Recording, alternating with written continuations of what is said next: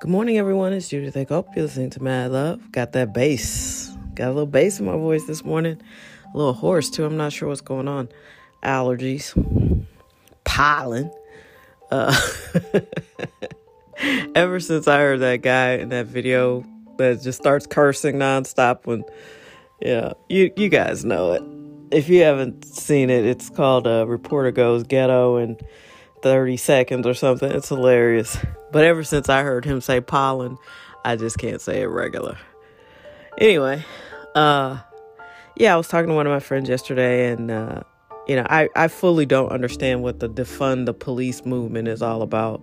And she said that part of it is um, considering making police forces private. Well, that's what y'all don't want that because that's how we got the issue with prisons. Okay? The prison industrial complex. I'm sure you've heard of that. The way a private prison that's run as a business uh, generates income is to have more bodies in it.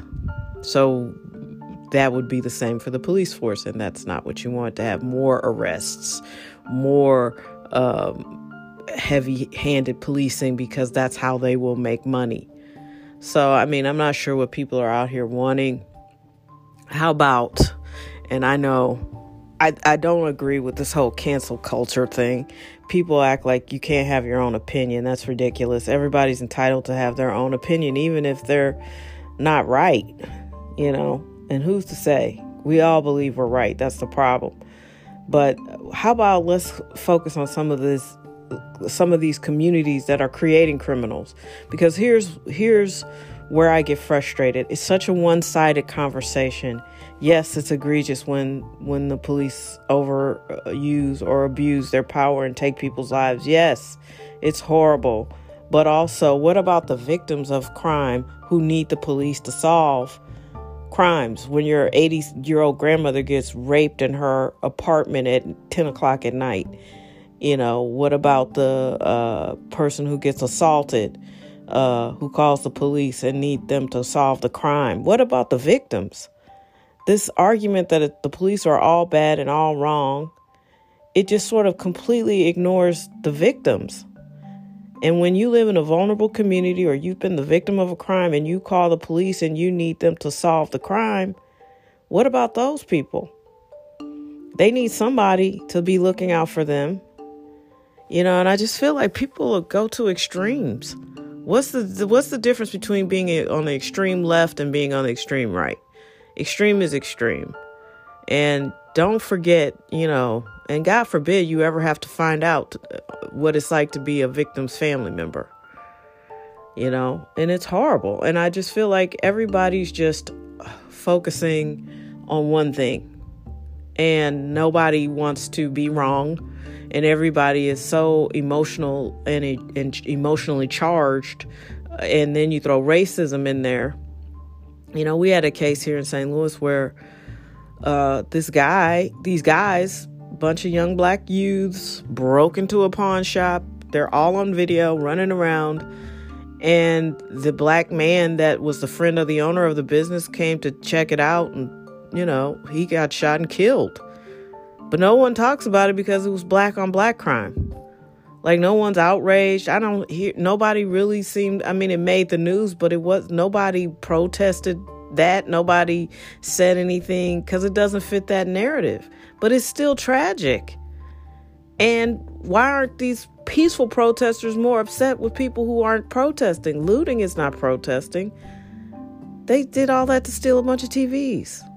You know, it's like what where is what is happening? And where is common sense? You know what I mean? I just, it's, I, I find it frustrating because it's just one sided. And, uh, you know, we've already been to that movie and seen what happens at the end of that. So let's just, you know, let's just restore some order. And I was reading an article yesterday. Somebody was upset. And I want to think it was in Chicago. A bunch of uh, crimes happened, a bunch of murders happened and people were upset the police weren't showing up to, to solve the crimes. It's like, well, you can't protest the police, say the police are awful, and then in the next breath be like, but you're good when I need you in this situation. come on. What do you expect to happen? They're getting looted and attacked. And last week, when everybody was getting shot at and fireballs thrown at, what do you expect? I just, I don't understand. I don't understand this dual narrative. I don't know if it's the media's problem. I don't know who is controlling the narrative and and how the message gets crafted but there's just absolutely no balance and uh you know and on top of all of that coronavirus is still out here housing people a lot of people have it and everybody's so comfortable in the knowledge that they won't get sick because it only attacks certain people but that's crazy you don't even know if this this shit might last for in your body and in, incubate and then attack all your organs. You don't know.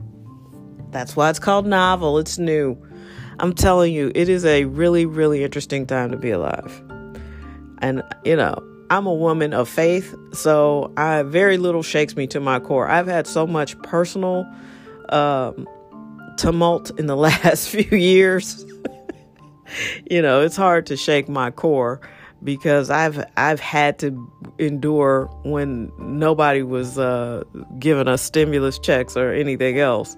When you're just going through it personally, and it's just you and your family, mm, there's not a lot of sympathy.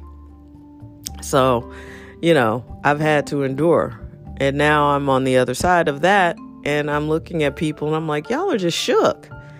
And basically, people don't know how to respond in a crisis. And I get the young people are out here leading this charge, and that's great because I've had some of the most racially charged conversations with people under 20. You know, everybody's racist, which is silly, and everybody, white people can't be. What? What it? Oh, I've, my goddaughter believes that uh, black people can't be racist. Um, I've actually had a 30 something year old say that to me too until I had to show her the definition of racism. And it's like, of course we can be racist. So, I mean, I just think uh, people here are crippled and paralyzed by race and um, they don't want to attack the issues that really matter, you know, like our education system and the unions. That's the other thing. The reason why you got so many not great police departments is that police union is strong. And so is the teachers union. The reason why you can't get rid of a terrible teacher, the teachers union, you know, and I I'm a pro union person, but I'm not pro not great at your job. You know, I don't think you should be able to secure your benefits and your position forever if you're terrible at it. You know, the the superintendent of the best school district in St. Louis only makes $20,000 more than the superintendent of the worst school district, I think possibly in the state. That is crazy. That's insane. They're separated by like $22,000 or something like that. In any other business, that should be examined and looked at and criticized. And maybe uh, if if we give you pay based off of your performance, then you might perform better. Amen. Okay. Anyway, that's just I'm on a rant. I think they I think it matters because I like to see common sense and accountability restored to our fine society.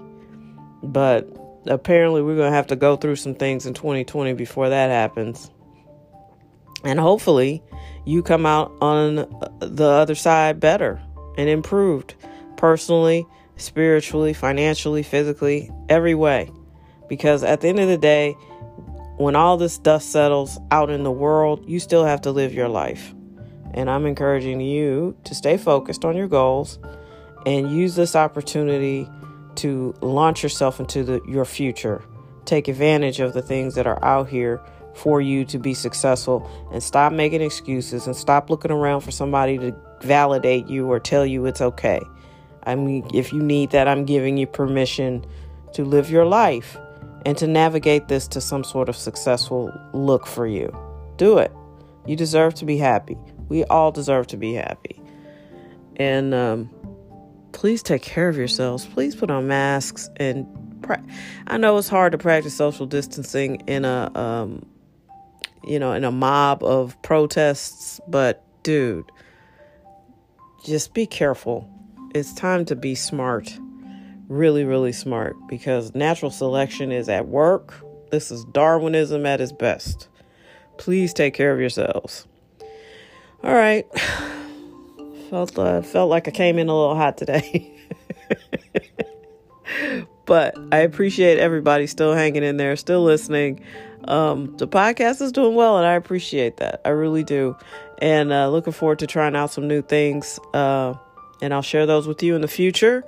Uh, still want to do my uh, show that was in the studio, but I have no idea when that can happen. We were going to do that in April. Uh, and as we all know, a lot of stuff just got delayed, postponed, whatever. So, and I don't know what my schedule is going to be going forward.